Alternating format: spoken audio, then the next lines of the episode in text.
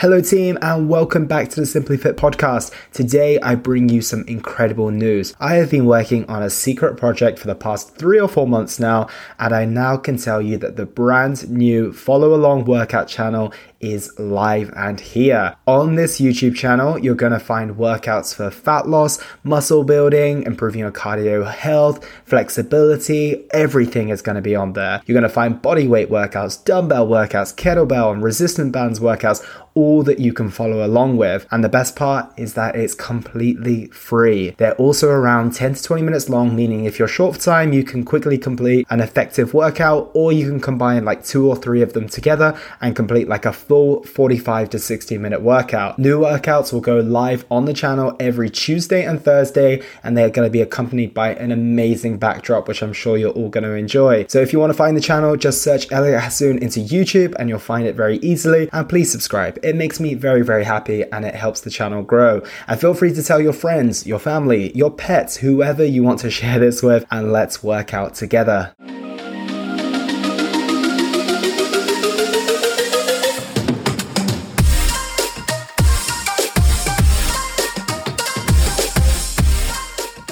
Hello, team, and welcome to episode 251 of the Simply Fit podcast.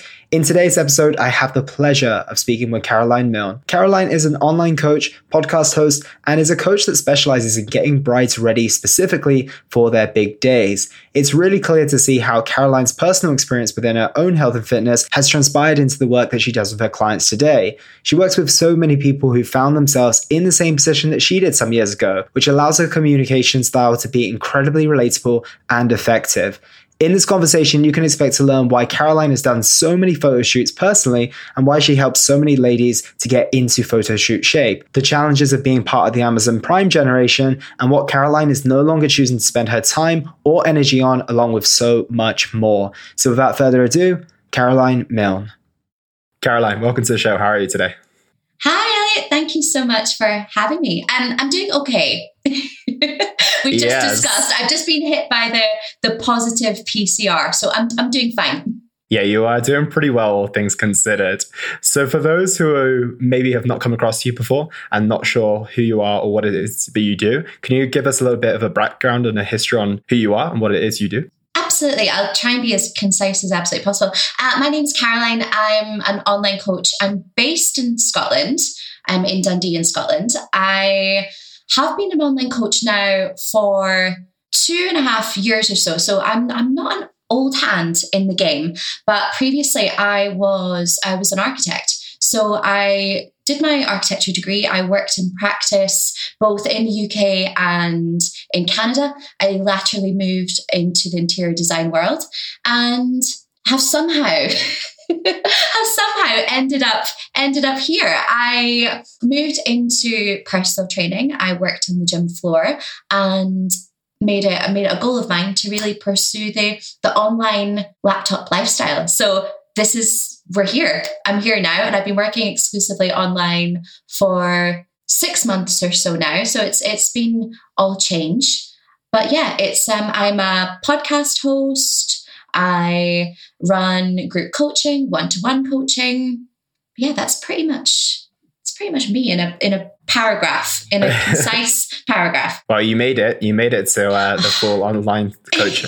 so that's pretty impressive. But how long were you in architecture for? Um, I was in. So I've just had my thirtieth birthday, and I basically jumped out of the design game full time when I about three and a half years ago. So I transitioned into interior design, really, really enjoyed that. Had the opportunity to work, you know, on some incredible projects, incredible firms, but it, it really wasn't for me. And I actually, before I left, was studying to be a personal trainer. So there was that kind of bridge over. I knew I wasn't completely settled. The nine to five wasn't a hundred percent for me. And I wanted to keep my options open. So I studied to be a personal trainer. I actually got made redundant, which was how I was pushed, shall we say, into the PT world, which that was a, a bit of a shock to the system. And but I decided, you know what, I'm going to make the most of this. I've got nothing to lose. I've got this qualification here. I've got the the want to do it, and I just I jumped. I don't know if I would have done it as quickly had I not been encouraged, shall we say? But yeah, like you say, we're here now and I wouldn't be having this conversation. So everything happens for a reason, doesn't it? Absolutely. So it's all worked out as it stands. But if you knew what the couple of years would look like from when you got started to the pandemic, would you have still started at that same time? Or would you maybe thought, maybe I'm just going to put it off and stick with my stability for now? Oh, if you told me I'm such a I think I've become, as being self employed longer, I think I'm more risk averse now than I probably, no, I'm sorry, I'm more, I was less I'm less risk averse now than I ever have been. But if you'd have told scaredy cat me, like, you're going to become a PT and then you're going to work in the gym, then a few months after that, this global pandemic is going to hit, of course I wouldn't have done it. Like, okay, absolutely not. But if anything, like, it's really, really forced me to be really good at reframing and really good at being like right okay well this is the the situation that you have in front of you how are you going to problem solve your way out of that and it's actually that's one of the things that i've been able to bring in from my design background from it's a lot of architecture is about problem solving and it's about you know finding a solution and that's one of the skills i suppose the transferable skills that i've been able to kind of bring in and you know the pandemic for you probably found the same thing for online coaches. It actually opened people's eyes to the possibility of pursuing health and fitness goals without me being on your shoulder, without me counting your reps in the gym, without me being like, we are so good now at being able to connect digitally. Like I work with girls all over the world. And, you know, the the way software is just now with the apps and stuff, it's I can access you wherever you are. There's no barrier to this. And I suppose, you know, your gran knows what Zoom is now. Like we're all very good at being able to find find solutions. And yeah i think if anything it's it's really helped it. At the time no obviously there was that panic of oh god what am i going to do? Can i get a job in tesco's doing like can i do something? But no i think you have to make the best of a, a bad situation yeah, I completely agree. And I absolutely agree in terms of the acceleration of the awareness of online coaching as well. It's like when I, because I started online coaching, I want to say in 2000, early 2019, after being a personal trainer for seven years prior. And I remember leaving the gym I was at, speaking to maybe some of the clients, and they were very set with staying with personal training. And then a few years later, when I reached out to, well, not even a few years later, it was just one year later, which is crazy to think. I spoke to them and a lot of them came on board because of personal training was no longer an option. And a lot of those people are still with me now because they're like, well, actually, maybe, maybe I don't need this. It's a little bit more cost effective. I'm getting everything that I need. The only thing I'm missing is maybe someone there to guide me through a workout. But as we know, you know, we can get around a lot of that, right? And I think fundamentally, with personal training, you cover a large aspect in the training, but you miss out usually about 90% of the rest. And that 90% is covered with the online coaching. And maybe that 10% is what you miss out with the uh, in person stuff. So I completely agree from that perspective hundred percent. And I, I, won't go too far into business models and things, but for a while I was running a bit of a hybrid system where I was trying to like get the best of both worlds, like I do in every area of my life. And I was doing, you know, a couple of days in the gym and then working the rest online. But what I was finding was that the girls, you know, they'd come to me for their sessions, maybe one, two, three times per week. Now, those three hours in the gym are wonderful. And of course, your training as a byproduct is going to accelerate. You know, we're, we're going to be able to work in that area of of your experience in, in quite a lot of detail. Those three hours are great, but what are you doing the 95% of the time you're not in the gym? What's happening with your diet, your lifestyle? How's your sleep, stress? How, you know, all of these elements. And I was finding that my online girls were making accelerated fat loss progress. Um, and that kind of made me think, right, we need to take a step back here and look at the viability of moving everyone online. And actually, it has hindered no one's progress at all. Do I miss the one to one sessions? Yes, of course. But I think you have to look at the overall picture and look at what it affords you to actually be able to do once you work online. Yeah, I completely agree. I think my thought process was like, what type of impact do I want to make? Can I do that by the 40 hours I have on the gym floor a week? It's just not possible. And like you mentioned, it's it's worldwide. You can you can reach as many people as possible. And that's the beautiful aspect of it. But I want to come back to that point of transition. I'm always really curious about people who make such big transitions in their careers, in their life. So, for yourself, what did it look like in terms of the lead up to actually making that call and saying, I'm actually going to pursue personal training, I'm going to jump in, to leaving your background in interior design and architecture? Like, what was the thought process and what made you finally go, I'm going to do it? Mm, well, I mean, the reason I even started the whole personal training, like going down the route myself, was I wasn't 100% sure of the advice that I was being given myself from. And I've been coached by a number of different people, and I have nothing but positive things to say. But I think out of my own personality type of wanting to know, you know, all the facts, wanting to be able to just sheer nosiness, if I'm 100% honest, I thought, listen, I want to inform myself. And if all I do from this course is be able to improve my own training or my own in hindsight the, the personal training course. I would love to be on the board of people that make the curriculum for that and i'd love to shake it up. But my thought process going into it was that if i can equip myself with a little bit more knowledge then it's just going to help me out.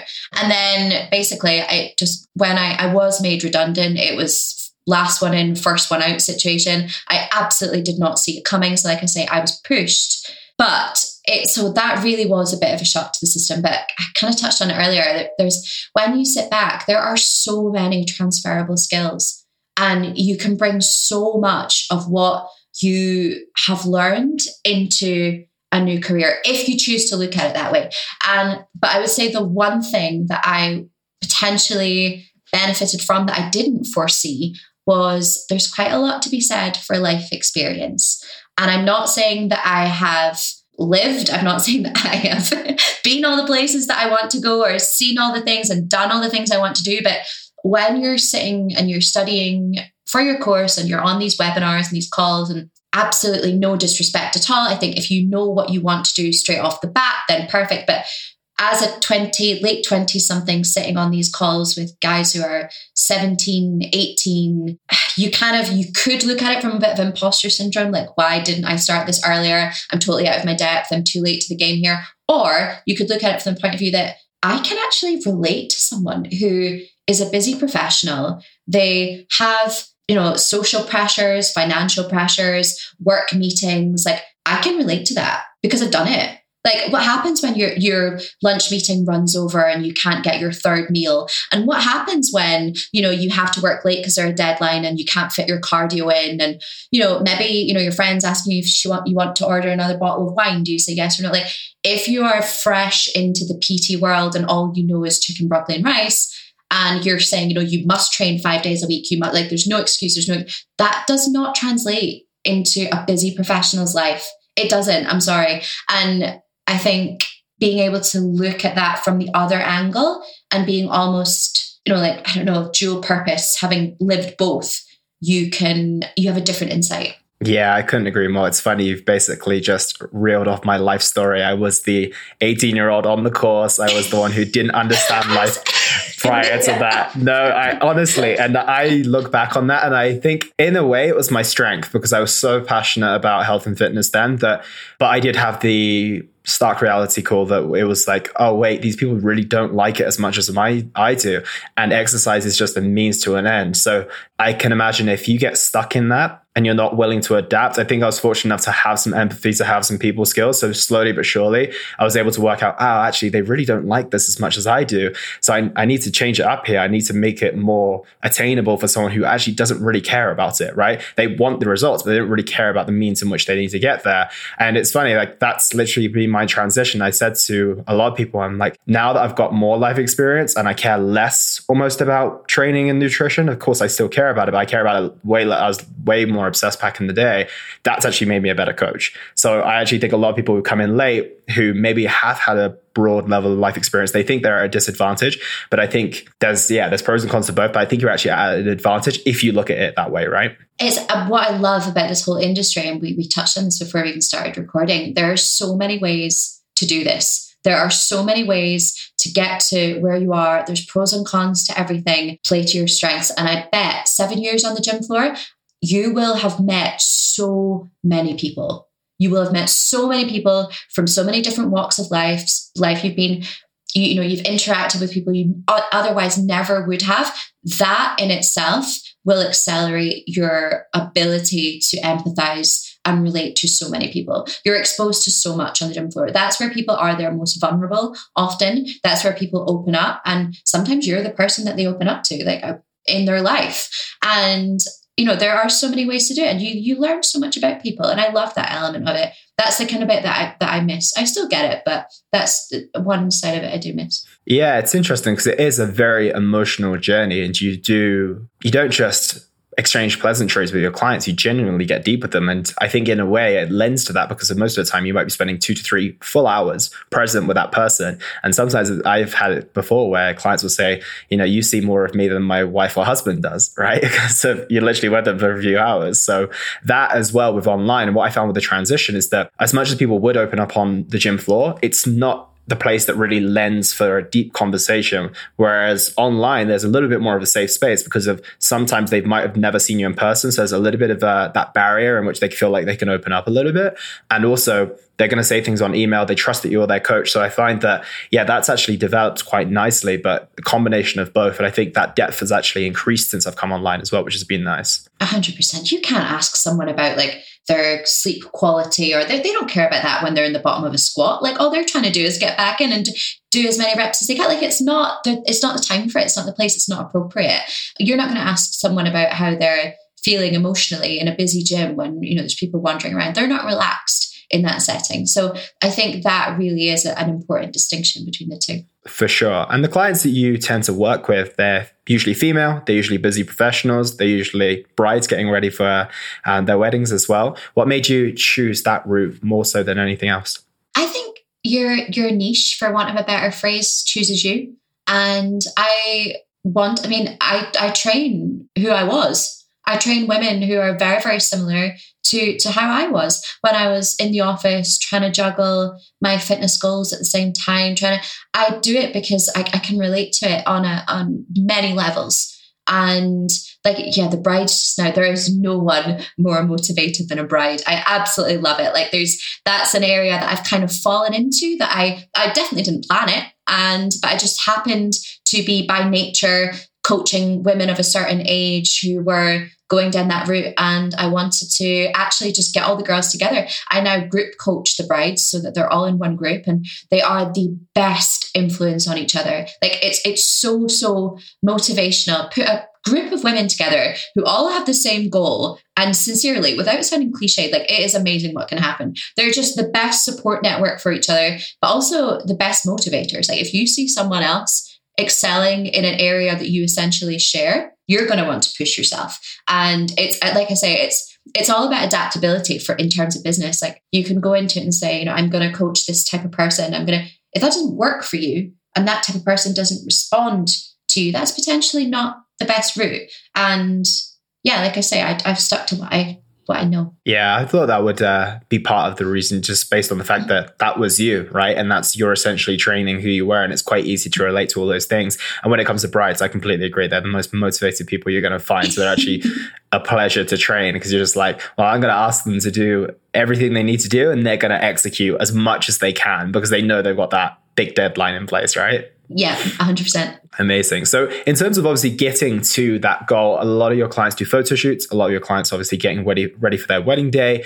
That in a way does require some sacrifice. However, you do talk a lot about balance and happiness on your journey. How do you navigate both of those? I find that that is a bit of a, they're, they're two contrasting things, right? Just trying to get happiness and try and get uh, balance, but also then having to sacrifice, which is required to get to a place that they've never been before. How do you manage to intertwine the two? It's, it's a really, really good question. I think you can look at it practically and you can look at it from a headspace point of view. I think practically, if you have someone who has an end goal, so let's use the photo shoot as an example, having an appropriate amount of time to actually get ready for that. So same for the wedding. Like if you want to get if you're getting married in in 6 months, a year, let's start now. Like, let's start now so that you are not rushed, you're not stressed. Let's do the work on the front end so that you can start, you know, you can relax into it for the brides. Like the week, the couple of weekends before your wedding date, you're going to be so stressed. You're going to be running around. You'll be picking up X, dropping off Y. Like that's a very, very busy time. And what you don't want to be worrying about on top of that is fitting into your dress up. We should have done that work in advance. So the practical side of juggling like your goals, your expectations, and that degree of sacrifice advice is give yourself long enough to actually prepare for it so that you're not having to sacrifice. I've heard some horror stories about girls who like they can't even taste their wedding cake. They can't sample the wine. They can't take because of the restrictions on their diet in the run up to it. Absolutely not. Like, let's just actually give you a little bit more time to prepare for that. In terms of headspace, preparation, sacrifice, I think restriction is a, a choice. You can choose to feel restricted. You know, it's 1500, 1600 calories to one person could seem like a hell of a lot of food. To someone else, they might feel like it is a total, total restriction on their lifestyle. That's how you choose to go into that. And I am very much a cup half full, happiness is a choice. Like you, we take more ownership of your both decision making and and your headspace. That's a blanket statement, but I think we have more choice than we perhaps choose to often admit maybe I sound a little bit bad cop saying that, but um, yeah, when it comes to sacrifice, well, how how much do you want your goal? How, what are you willing to give up in order to to get there? Have that conversation at the start. Be really, really frank and honest. And I think the more that you acknowledge that your goals are bigger than some sacrifices that you might have to make, the happier it's going to be in the in the journey. Yeah, I was gonna say, do you find brides are able to take that on board a little bit easier than those who haven't got such concrete goals? Some who are just maybe looking to get into shape, maybe they don't even have a photo shoot in mind. Do you find that mm-hmm. that's easier for people who to accept when they've got this kind of clear, concrete deadline? I think extremes in any direction are always easier. Like it's it's much easier to be extreme in any kind of area of life. It's easier to say I'm not going to have anything versus you know i'm just going to have a half of this chocolate bar. Who says that? You know like eh, but in in regards to the brides and those who, who have who have photo shoots they obviously have a clear deadline and particularly with the girls who are getting married we also have amazing milestones on on the journey to that. So say for instance someone's weddings in six months but in the lead up to those six months they also potentially have a hen do a dress fitting like we have all these mini milestones on on the way for someone who doesn't have who doesn't feel as though they have a concrete goal like that, that's a lot on your coach, I think. I think you need to have that conversation about goal setting because everyone has their version of that. And I had a really, really interesting conversation with a client actually yesterday. And we were talking about, she'd asked me just a really, really good question. And basically, I didn't want to overload her with information. So I didn't expand on why we were doing something to its, its full extent. But she asked the question. And it was really, really interesting. After we had the conversation, she said, I am so much more clear on why we're doing this that it makes me want to do it now. And I was like, wow, that was it was a kind of like a penny drop moment. In the same way, if you do not have an end goal, so you don't have an end point that you're reaching for, whatever that may be. It doesn't have to be an event. It doesn't have to be a scale weight. It doesn't, whatever it is for you. If you're not able to take that destination reverse engineer it. So by that, I mean work back and equate what you're doing today to that end point. That's a very, very difficult place to, to make decisions from because you can't like equate like, okay, say fat loss is your goal. Why is eating the next meal that you're going to have going to inform that fat loss in, in three months time? If you can't make those direct links, no wonder people get a little bit lost. That's on the coach, though, if you ask me, to form that structure, to guide that path, to help you navigate that and to reach that endpoint. Yeah, I completely agree, especially with the reverse engineering part. It's so easy to know, it's so easy to map out where you need to go when you know ultimately where your destination is. Whereas if you're just going to checkpoint to checkpoint, but you don't feel like there's light at the end of the tunnel, then, like you said, it's going to get to a point. You might be able to do it for X amount of time, but there will be a stage where it's just like, I'm kind of sick of this. Does it ever end? Right. And I think a lot of people don't see more to their journey than just the fat loss phase, especially if it's not like, okay, beyond this, we've got the reverse diet. Beyond this, we've got X, Y, and Z, right? It's 100%. If, uh, like the girls that I work with, they'll, they'll know this inside out. But of course, we do our weekly check ins. But what I also do, I'm a massive, massive planner. I love organization. It is just structure. And it's probably that comes from the architecture background as well. But um, so we work week to week, but they also have an overall master plan. So they're able to log into that at any point. They can see the phases that we're working through. We can see the objectives for each phase, and it allows them to very, very like a dieting phase. If you do not see a dieting phase is exactly that. It's a phase. It's not a lifestyle.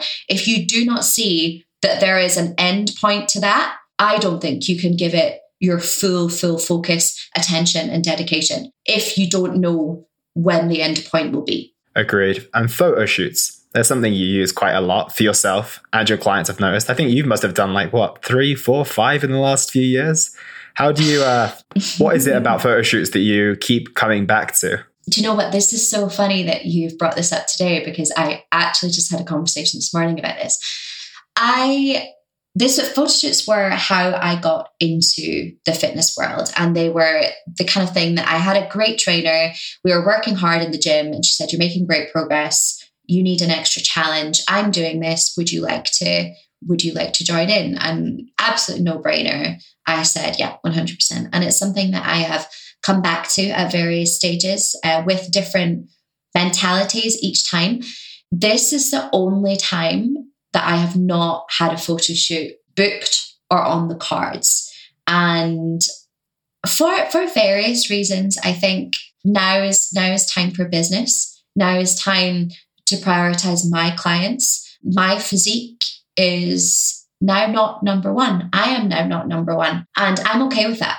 I really, really am. And I think maybe it comes with a bit of training maturity. I think we all go through the motions, we all go through the different phases. And I think it's a brilliant goal to have. I love coaching the girls through it. It brings out a side in them that they didn't know was there, that I suspected was there when I suggested they do it. But to see that flourish, and particularly with a few of them, like on the day when they get up in front of the camera, the confidence it's it's extraordinary and it, it's it's amazing to watch it. Obviously, I know them inside out, but it's almost giving them permission to stand up and be some, not even someone else, to be a version of themselves that they might not have known was there. One of my clients, I cried when she had her first photo shoot. I was just absolutely in awe, in awe of what she did. She'd come to me for like a beginner's boot camp in lockdown in the April, and she was doing her first photo shoot in like the July, August. She was incredible. But it, it wasn't so much the the physical change, which was significant. She was a complete, completely different person, completely. And I suppose you know that as a coach because you've seen it, you've seen it grow. And yeah, but but for me, I think it, yeah, like I say, it's a great goal to have. It gives you drive and it gives you focus and it allows you to push your body. Of course, it does. I have mixed views on who I think a photo shoot is right for um, I have said that I wouldn't coach certain clients through it at that particular time. I think you need to be very, very responsible about your approach to it personally, but also how you coach other people through it. And very, very often it can do more harm than good. And I would suggest that it's an area that you have to be careful for sure. Can you touch on that a little bit more deeper in terms of the type of harm that it can cause? Yeah, of course. Like eh, you have to think about it. You're taking your body to places that it has not been before and that most people do not do not take themselves to. And yes, of course it's physiological, but the psychological potential for for damage on young females in particular is, is huge. You're playing with body image, you're playing with training extremes, you're taking over someone's life to an extent. Like if you think that, and I've never competed and I never will. I heard someone say once, it was on another podcast, I, I forget who genuinely, but the phrase has always stuck with me. And the lady in question, she said, you know, doing a bikini shoot basically was that was the topic of conversation. It's never going to improve your relationship with food. And I was like, that is actually so true. It's so simple, but it's so true. But you have to remember what you're doing. Like you're asking someone to commit to something that will take over their life. And we're taking our bodies to a point where we're getting them in a position where you're taking a snapshot, right?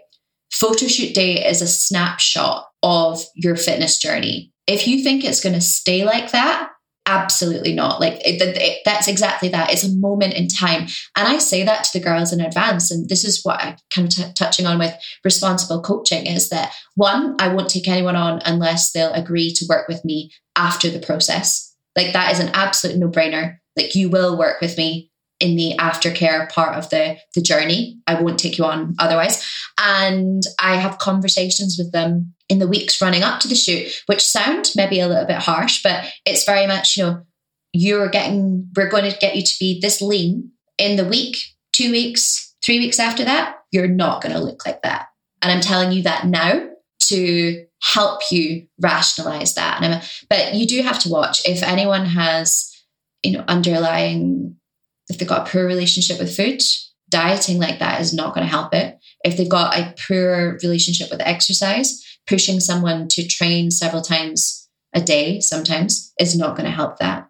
If they've got a poor relationship with their body image, again, it's, it's not the it's not the process for you. Yeah, I can imagine. And in terms of the transition out of that, I find that some people even have a hard job when they're not even photo shoot lean. They've just gone 10, 12 kilos lighter, but we know through the process of a reverse dieting phase, through the, through the process of sustainability, they're usually going to be at least a few kilos heavier, maybe two or three, depending on where they got and uh, how well they reverse diet. How are you finding that they are mentally accepting their bodies the way they look, not as sharp as they once were, especially when it's photo shoot. I find that those who do photo shoots, com- competitions, or get super damn lean for the first time, they have the hardest job with seeing the lines soften. Yeah, um, for sure, it's definitely a consideration. I do think explaining everything in advance helps for sure. I think refocusing attention on other areas. So if someone comes out of a photo shoot and you know, I'll have the conversation. I'll say, listen, think about where your energy levels were when we were, you know, a week or so out from that. How are you feeling? How is your performance at work? How is your productivity? How is your sex drive? How is your relationship with your partner? All of these things out. Think about how low that potentially was. Now, we're going, we're three weeks out the other side. We might be a couple of kilos up from that, but think about where you are. You can now have more food variety. You've got more energy. You can go out for a glass of wine at the weekend. Your training intensity has increased. Like, let's refocus here. Let's reprioritize. What are you actually willing? What, what do you want? Do you want that low energy from now on? If you want it, fine. Let's take you down. But when you, again, give people the option and you put them in control of their own choices, they actually then are a lot happier with their position because they're like, actually, when I sit and think about that, yeah, abs are great, but so is cake. Do you know, what? like it's it's all about, and once you've done it, you know you can do it. I think there's a lot of that. Like once you have gotten yourself and you've dieted down to a point, you know that you have the ability to do that. And that's an amazingly empowering feeling. For my one to one clients, I will be completely honest, I don't diet people down to a point that they need to reverse out of. That's never been a, a. I might put someone on a diet break or I might bring them up to maintenance, but I've never and don't diet kind of general population clients down to a point where we've gone too far and we almost need to reverse. I would rather take a little bit longer and work on, you know, habit, lifestyle changes, more of the the behind the scenes so that you don't have to almost you know, go too far to then come back up kind of thing, if that makes sense. It's interesting because you have a really nice phrase that I like that I want us to go into in just a moment. But you talk about kind of a slow and steady approach. But I think uh, to use your terms, we do live in an Amazon Prime generation. Do you think it's part of your narrative that when these ladies come to you, they're already aware that we're in this for the long term, we're going to do things slow and steady? Because I think most people do want things quite quickly. So if you say to me or any person who's coming on, how, you know, it could take eight weeks if we just went hard, or it could take 16 weeks and we'll go healthily. I think the balance is shifting slowly but surely, but I still think that most people would be like, oh, that eight weeks, it sounds tempting. So how do you manage that and talk to us more about the Amazon Prime generation? The Amazon Prime generation. Yeah, I love this. And it's this whole oh god we live in a world we can like you click on a button you've got things tomorrow you know it's it's we're so conditioned to immediacy and lack of patience lack of having to actually work for something because why do you need to work when you can just boom boom boom you know i'm going to have something right now I don't really have to. And I think that, you know, there's something a little bit sad about that, really. So I think this whole lack of patience generally, I think, has a a knock on effect on people's relationships with their goals and what they want. And it's really interesting you brought this up because I think I posted something about this yesterday. But clients will come to you, and very often there's a question, and I completely understand it. It's how long will my results take? You might be on an, an initial call with someone and they'll ask you, well, how long do my results take? And my honest answer to that, if I, you know, I will answer the question, I'll say, listen, if you follow my guidance and you you know I, you follow the structure that I've given you, we can expect to see changes within you know X time frame, whatever it may be. My honest review of a question like that would be that's actually, to me, the wrong attitude to even be going into something. So when someone is saying, you know, like, how long do my results take? I would be questioning the the headspace there already before we even start. And I suppose what's always interesting to me is that you'll start with a client and be working with girls, they'll say, you know, I want a tiny waist, I want a massive ass, I want to be able to squat this, I want to be able to do a pull up, and I want, they have very outcome based goals. And I get it, right? We live in a world where, you know, if, and especially if you're going to pay for a service, you want results. That is absolutely understandable. There's something really, really interesting that happens. And it's so funny. I'm not going to put a time frame on it. It could be anywhere between like four six, eight, 12 weeks working with someone. It, it, you can't put a definite time on it, but there's definitely a distinction and something that happens when you've been working with someone where things shift. And I call it the ripple effect. And what essentially happens is that someone comes to you thinking that they want, let's just say they want to lose 10 kilos, right? That is the the, the pebble or the, the drop in the, the ocean, right? And what they don't realize is that when we're working together and the habits and the, the routine and the structure that we're forming, the accountability, how motivated they are, the support they're getting from the other members of the group, that causes a, what I call the ripple effect, where they start to notice other things. So they start to notice the improved sleep, the increased energy, the the greater awareness of how they're fueling their body, the increase in the training intensity, the enjoyment of training sessions, how their body is moving, their, you know, how their muscles are like they'll go into the gym and they'll actually start to see their body changing and all of these other things how they feel in their clothes how their clothes are fitting how they're interacting with with their friends or family how they're showing up in their relationships. All of these things is like it's they thought they wanted this but the ripple effect and all these other elements to their life are starting to improve so positively that they they go i don't know if i want that massive ass anymore or they still do but it's not the forefront of their mind. It's not the how did i put i forgot the phrase that i used but it's basically it's not center stage in their focus anymore and that is why people start to enjoy hate this phrase, but why people start to enjoy the journey rather than rather than the outcome. And that is honestly why I feel that women I, I celebrate year anniversaries all the time. And I think that's why I get to work with my clients for such a long period of time, is because we break this what can we do in 12 weeks narrative. And they genuinely enjoy what we do. And I'm very, very fortunate for that beautifully said aside from enjoy the journey. Oh enjoy it i know i know i know. Um, i never know what well yeah i need to find a new phrase no, don't i?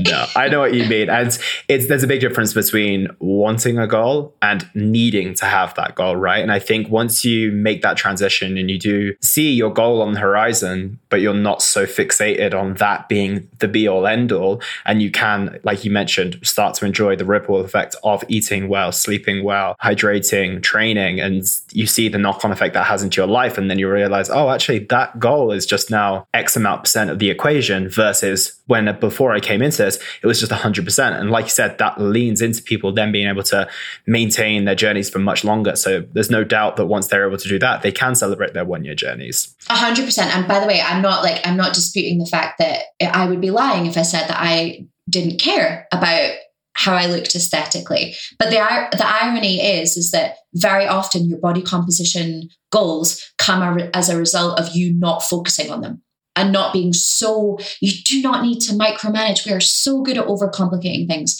we are so this is kind of what i mean about it's also part of the amazon prime generation is that like we basically we want everything on a spreadsheet and we want to look at every single little bit of like how can i track my sleep my you know my watch is doing this my what is it called like the whoop is doing this like i've done this like chill, like chill. A lot of it we don't need to overcomplicate. And your life is complicated enough. I'm not about to make it harder. My job is to make this easier for you. I want to weave what we're doing into your lifestyle, not dictate to you what we should be doing and we have to be doing.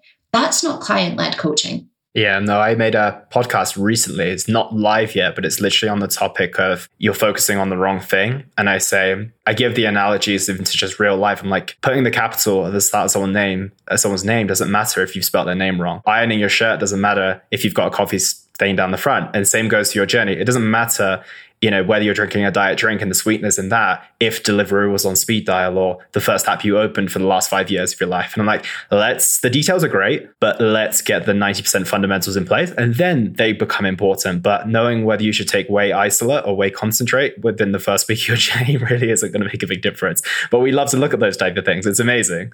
I love, like, I love all of those analogies. It's a form of procrastination. It is like you very often see that people will be like, I really need to up my my water intake. And I'll be like, no, Kathy, you need to put yourself in a calorie deficit. Like, it's not to do with your water. And I know that sounds really harsh, but when you're objective and when you can look at it and say, well, actually, you only have a, a massive energy conservation to me is a massive thing. Like, we only have so much energy throughout the day. I always liken it to the Sims, and I think I actually talked about this on a podcast a little bit. Matt, did you play The Sims when you were young? I did, yeah. Yeah, and they had those things above their head, and if they were green, they were happy, and you had an energy bar, and like that energy bar runs down, right? And as much, you're not a robot, right? You work in the same way. You only have so much energy in the day. I'm a massive fan of like put it in the right places. And very, very often we we try and do this. We try and micromanage and focus, and actually, let's get the low hanging fruit first Let's put that energy that you have in the right places and you can progressive overload. You can you can start to do more and more further down the line, but let's nail the basics first. Yeah, absolutely. And I think my take home point on that to give the spoiler away is that when you focus on the details, you've got 110 things to focus on. When you focus on the fundamentals, you literally have maybe four or five. And four or five, it doesn't matter how many things that you need to get to later or what pursuit you're in, four or five things is always going to be way more easier to handle than 110. So I think that that was just like the take home point. It's just like focus on these fundamentals, the things that are going to pay off in the long term, then, you know, you're going to get the results. And you mentioned progressive overload and you have a phrase called progressive overload your life. And I really like that. It's, it's a, it's a great term. I, I think it's awesome to apply to just your day to day. So how do you choose where to place that energy that you mentioned? You mentioned like before that your goal is no longer you, it's your business and it's your clients. How do you determine where you're going to place your energy at a certain moment in time? Is it coming down to what feels like it needs most attention? Is it most what's on your mind? How do you go about utilizing that energy in the most efficient and effective manner at the time in the life that you're in? It's a really good question. Um, yeah, progressive overloading your life. It was. It actually came out of a conversation I had with someone. We were talking about.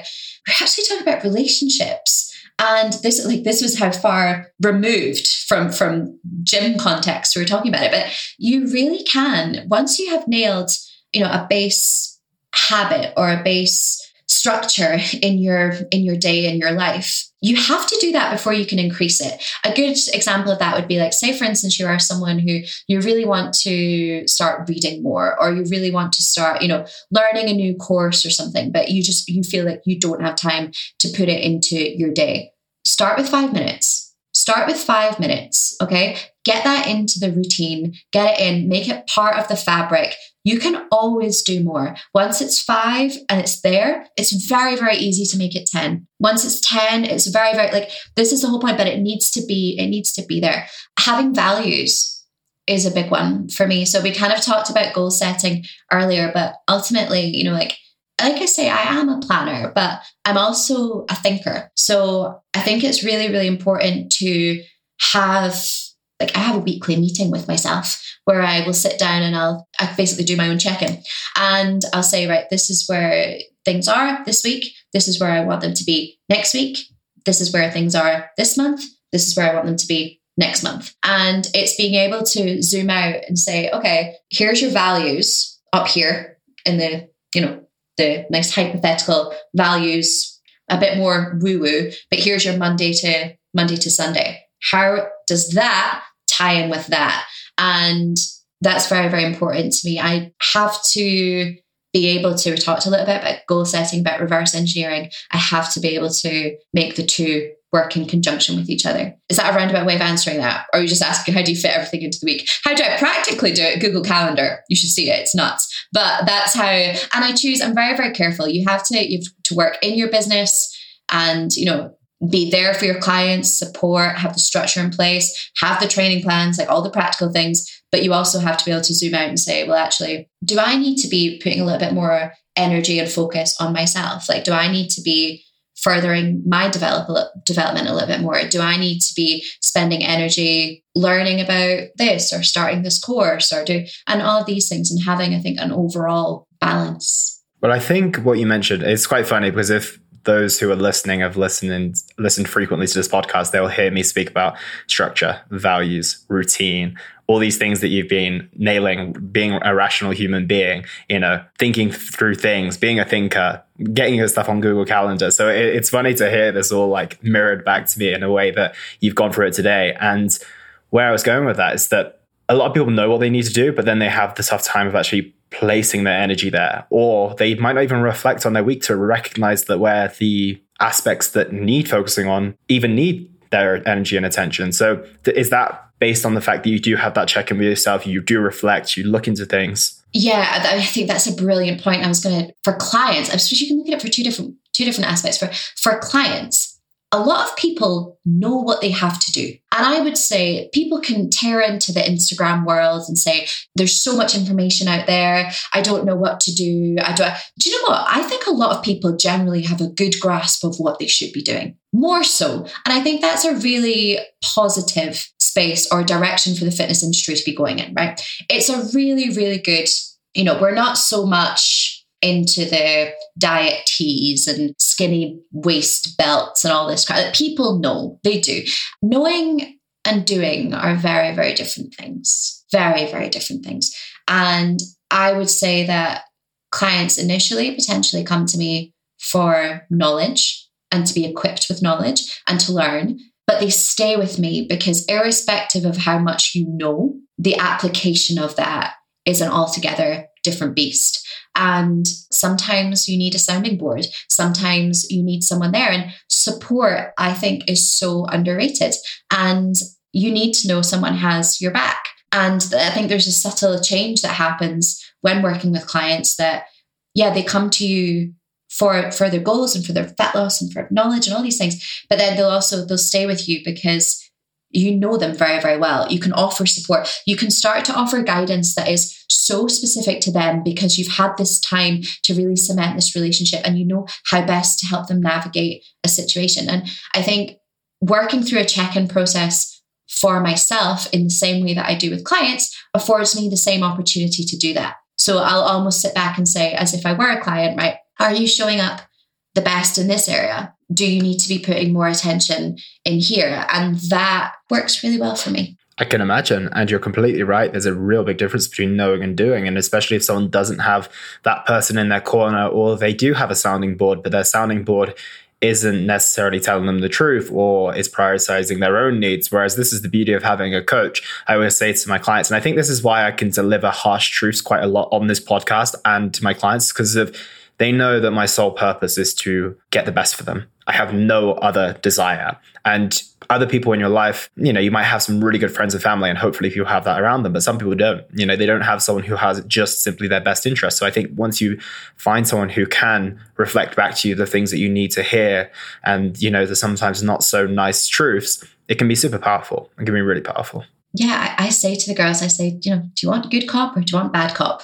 Because sometimes, sometimes you want to hear it. Other times you want to be able to talk about it. And they're two different things. But it's, there's a subtle art in being able to relate and to empathize with someone, but to also to know what they will want longer term. And that's where a good client coach relationship comes in. Because if you've worked through similar issues with people previously, you know more and more about how they react to, to certain situations. Absolutely. And you mentioned your values. How did you go about choosing what they were? Did they come to you? Have you specifically put them down on like a Google Doc like I have? like how did you determine what your values are? You're me, but male. Yeah, they're literally they're they're committed to a I have like a monthly review and and they're right at the top. And I think it's been a bit of trial and error. I think it's been a bit about knowing both what I want personally but what I want for for other people. I think you can only give your best if you are also furthering and developing yourself. I notice it in myself. Like if my training's not there, if I'm not you know, learning about this, if I'm not enrolled in this course, if I'm not listening to podcasts, if I'm not filling my brain with great content, having great conversations, my coaching suffers as a consequence. And I think my values yeah, a bit of trial and error and a bit of knowing actually sounds so obvious what is important to you, but on a less superficial level than just, you know, like it's important to me to have three holidays a year. And it's about why? Why is that important to you? And asking that question, being really, really clear. And sometimes your values can be really difficult because they flag up things that aren't important to you. Mm-hmm. And this mm-hmm. is the thing like, once you commit it to paper and you say, well, actually, if I really, really list it and I only have space to have five values in my life, maybe there are things that aren't as important. And I've been kind of dragging those around like little anchors for the last little while. And we just talked about energy conservation. Like maybe they're not serving you. Get rid of them. It can be quite liberating, but it can feel quite harsh. Especially when they're quite comfortable things, or maybe they're related to people who are gonna feel the void when you stop spending so much time and energy on them. And that leads me on to my next question because you did a post about this mm. just a few days ago with things that you're no longer spending time, energy, or finances on, right? so we spoke about prioritizing and spending energy on things that are important, but we haven't spoke about the energy drains. So talk us through that and the three things, let's say the top three on your list that you're no longer spending time, energy, or money on. I can't remember what I wrote. Now I'm worried. um, what? Oh God, I literally can't remember what I wrote. I think what am I not spending time, energy, or money on anymore? Anymore. I wrote Tinder on that, didn't I? I saw dating apps. Yeah. dating apps are not the one. No, I think uh, the main thing for me, people who oh, this sounds so harsh, doesn't it? I love to feel energized by situations that I'm in. I love to feel to have those boosts and to to give them to other people. And like conversations like this are, a great example of that. Like I no longer want to spend time in draining situations. And no, we can't always choose, and we have to do things we don't like, and we all have to do our accounts and blah, blah, blah, and all these things. But I love to be around people who have as much passion. I don't care what field you're in, I don't care what you do, but I love to spend time around people who love what they're doing because it's so flipping infectious. Like practical things that I just don't do. Like I just don't, I have my routine and I stick to it and I just do not, I don't waste time on things that don't really have, it sounds, maybe it makes me sound like a little bit robotic, but I just don't waste time on things that don't serve me or they don't serve my clients, or they don't serve my headspace, or it really, really is a yes or no thing for me. I ask myself constantly, is this in line with your goals? Yes or no. If it's not, stop doing it. Literally, if I'm just sitting here scrolling and I'm like, am I doing this for a real purpose? Yes or no, put the phone down get on with what you're supposed to be doing. Tinder, I ditched that. I decided Tinder was not did not have space in my 30s. So I'm concentrating on on my business like I said I would do. So I know it's a silly one, but I think you need to be super super focused on on what you want and why it's important. I completely agree. Preach. You are speaking my language. So, Caroline, this has been amazing. And I want to ask a couple of final questions. So, what impact do you want to have on the health and fitness industry? I want to equip women with principles that are going to set them up for life and not for a 12 week fix. I want to equip women with and empower them. And I know that word is banded around a lot, but we're really, really good, particularly as females, at putting glass ceilings on ourselves. And I want to completely lift the lid on that. And I want to show more women that they can enjoy this process, that they can feel supported in this process. It doesn't have to be anxiety inducing. It does not need to be militant. It doesn't need to be like, it's possible. And I don't think that a compassionate version of coaching has been explored or given to enough women in particular. I don't, I think we need to get away from this idea of like, I'm your coach. This is what we do. You stick to this or you fail. I think we're way past that. And we need to be pushing more down the compassionate client led coaching route. And I want to give that to more females. I love that. And where can people find you if they want to get to know you better, work with you potentially? where can you find me? Um, Instagram is probably my where I hang out the most. It's at coaching dot with Caroline.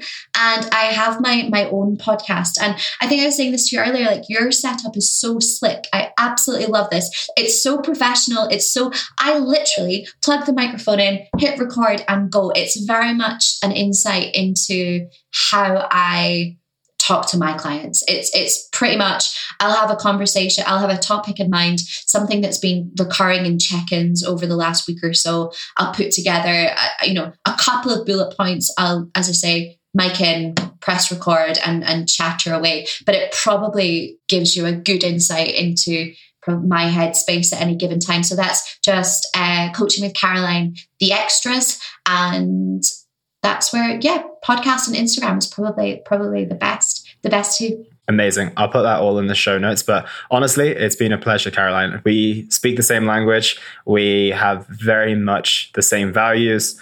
I would say we have we live by the same principles and we coach in very similar fashion. So it's been a pleasure to speak with you today and get your take on things. It's just been like speaking to myself, to be honest, which I couldn't think of anything better. Thank you. No, it's been it's so great, so great to have chat. It's weird being on this side of of the microphone, and I hope it's helpful because if you are, I often find if you're working with someone you can say things and you can repeat it and you can try and reframe it. Sometimes it takes a slightly different voice or something said in an ever so distinct way that can really really land with someone and also it's just nice if someone is reinforcing what you your message and what you what you already your standards. So that's amazing. And thank you so much for having me. No, my pleasure. And I couldn't agree more. Sometimes you say things a hundred times and then your client will reach out to me and like, I heard Joe Wicks say this thing. I'm like, yeah, I said that to you about six months ago. that that is finally, the most important thing is that it lands, right? Exactly. but it's like if your other half ever says something to you, you're like, oh yeah, sure, whatever. And yet Joe from work will say something and you just like, you completely listen because because it's someone else yeah, sometimes it just needs to land in a different way. And uh, as long as the message gets there in the end, that's the most important thing. Well, thank you. I appreciate you taking your time today. And that was the Simply Fit podcast. I hope you gained a huge amount of value from today's episode. I feel inspired to improve your health and well being. Be sure to search for Simply Fit in Apple Podcasts, Google Podcasts, and Spotify, or anywhere else you get your podcast from. And go ahead and subscribe so you don't miss any future episodes. Also, if you like the episode, please don't forget to give it a five star rating. I'd love to hear your feedback or any questions you have. So reach out to me on social media. You'll find me on Facebook and Instagram at Elliot Hasoon. Thank you so much for listening, and I look forward to talking with you all on the next one.